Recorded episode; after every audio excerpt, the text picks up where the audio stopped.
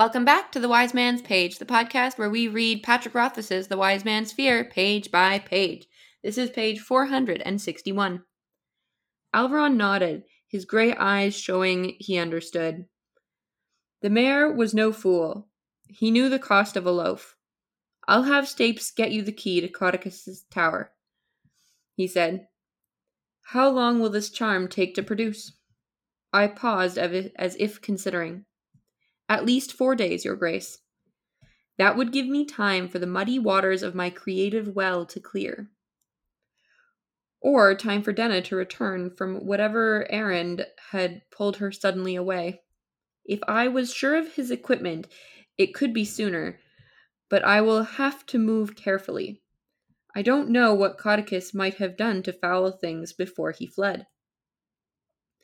Alveron frowned at this. Will you be able to continue your current projects as well? No, Your Grace. It will be rather exhausting and time consuming, especially since I'm assuming you'd prefer I be circumspect while gathering my materials in Severen Low? Yes, of course. He exhaled hard through his nose. Damn and bother. Things were going so well. Who can I bring in to write letters while you're occupied? He said the last musingly, mostly to himself. I needed to nip that, though, in the bud. I did not want to share credit for Meluan's courtship with anyone. I don't think that will be necessary, Your Grace. Seven or eight days ago, perhaps, but now, as you say, we have her interest. She is excited, eager for the next contact. If a few days pass with nothing from us, she will be disappointed. But more importantly, she will be anxious for the return of your attention. The mayor smoothed his beard with one hand, his expression pensive. I considered making a comparison to playing a fish on a line, but I doubted the mayor had ever engaged in anything so rustic as fishing. Not to presume, Your Grace, but in your younger days, did you ever attempt to win the affection of a young lady? Alveron smiled at my careful phrasing. You may presume. Which did you find more interesting? The ones who leapt to your arms straight away, or those who were more difficult, reluctant, even indifferent to your pursuit?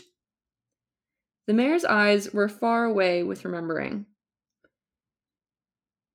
The same is true of women. Some cannot bear it when a man clings to them, and they all appreciate space to make their own choices. It's hard to long for something that is always there. Alveron nodded. There is some truth in that. Absence feeds affection. He nodded more firmly. Very well, three days. He glanced at the gear clock again. And now I must be. One final thing, Your Grace, I said quickly. The charm I will make must be tuned specifically to you. It re- will require some of your cooperation. And that's the page. Sorry, I'm about to sneeze, so I'm I'm not talking yet. Uh, uh, good lord.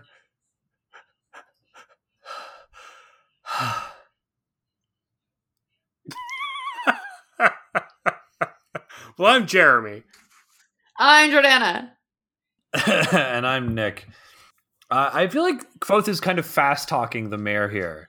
He's going like, "Well, I need uh, I need some time, you know, I need some time and some money to do this, and uh, uh, but don't replace me. No, no, no, no, no. No one else can do it. You know, there's uh, there's it's good. It's good that she has to wait. Yeah, you know, you she has to leave her wanting more. Like I think that narrator Kvothe is giving the impression that he's in control, but I personally, the way I'm reading this is that he's sort of like maybe not struggling, but I I really have the sense that he is kind of working overtime to keep the job but also get himself the extra time.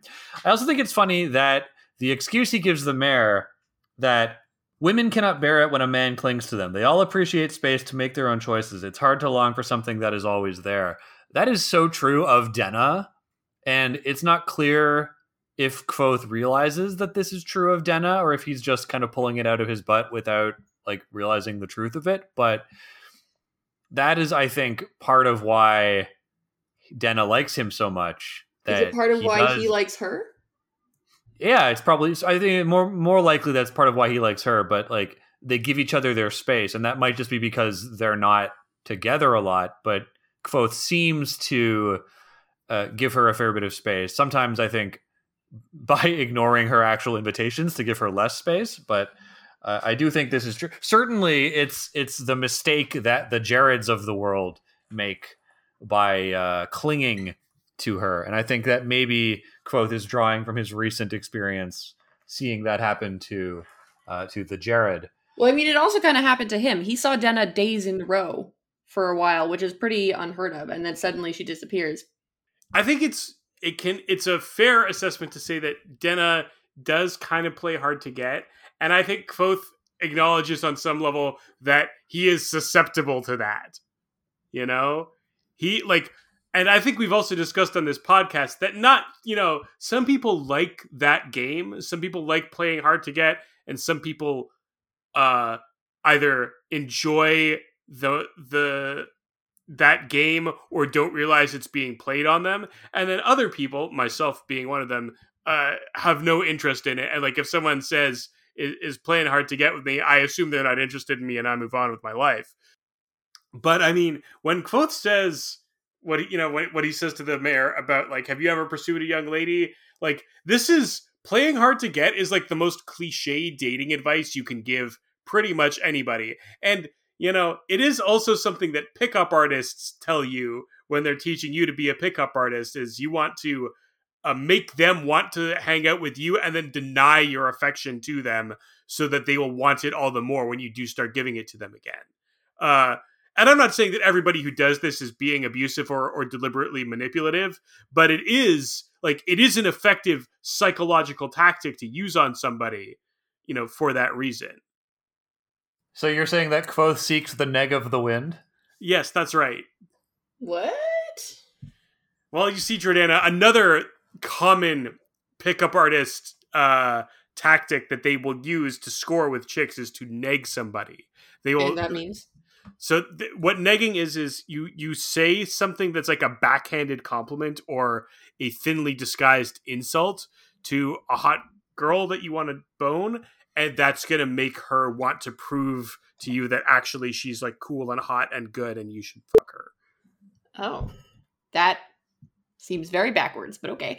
Yes. Well it, it is it is psychological and emotional manipulation and it is uh, uh not good. Yeah you shouldn't you shouldn't do it. You shouldn't do it but you know these pickup artist guys will tell you that it works. Duly noted Yes. So Jordana, when the next time you're picking someone up at a bar, you should definitely do that. Thanks. But make sure to do it with your legs, not your back. What? what? I do not understand. But the, leaving that aside, and back to the page uh, that we're on. In before Jeremy says this is proof that the mayor isn't gay, uh, I think that the mayor is smiling not at Kvothe's careful phrasing, but at him, you know, kind of missing the mark. It's like his private smile, like, "Oh, you know what? That was well, you know, that was very tactful, but uh, you're you're not quite not quite right. I did not court young ladies. I never tried to win the affection of a young lady, but I did play hard to get with a lot of strapping burly sailors." Yeah, he definitely. I there. I, was knocking around in my mind a while ago the idea that he might not be gay, he might be ace. But I think that this is a uh, the fact that he had young romances. He he. This rings true to him. Suggests to me that uh, he is not ace. He is a sexual being. Uh, he just is not super interested in uh, the what we may refer to as the ickier sex. I mean, is it? Wait, I think we already discussed this, but couldn't he just be bi? Like, can he not have like both options theoretically? He, he could be. I, I think he I think he like doesn't particularly like women. I think he Oh yeah, right. We talked about how like he was not super into that. Yeah, okay. Anyone else is reasonable? This letter I'm opening. Maybe. This is on Tinker Tanner from Mike the Mighty, who writes, Hey Pagers, it's finally happened. I'm caught up to your current episode. It only took a year and a pandemic later. I've got something for the crack potheads out there. So I think we can all agree that tinkers in the world of Temerant are magical in nature. They show up when needed and always seem to possess items that can aid someone. For example, the tinker who Kvothe meets on his way to Trebon tries to give Kvothe several items that would have made his journey a lot easier.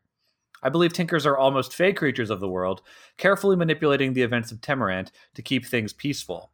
When they feel that they are needed, they are drawn to people to help steer them in the right direction. With me so far?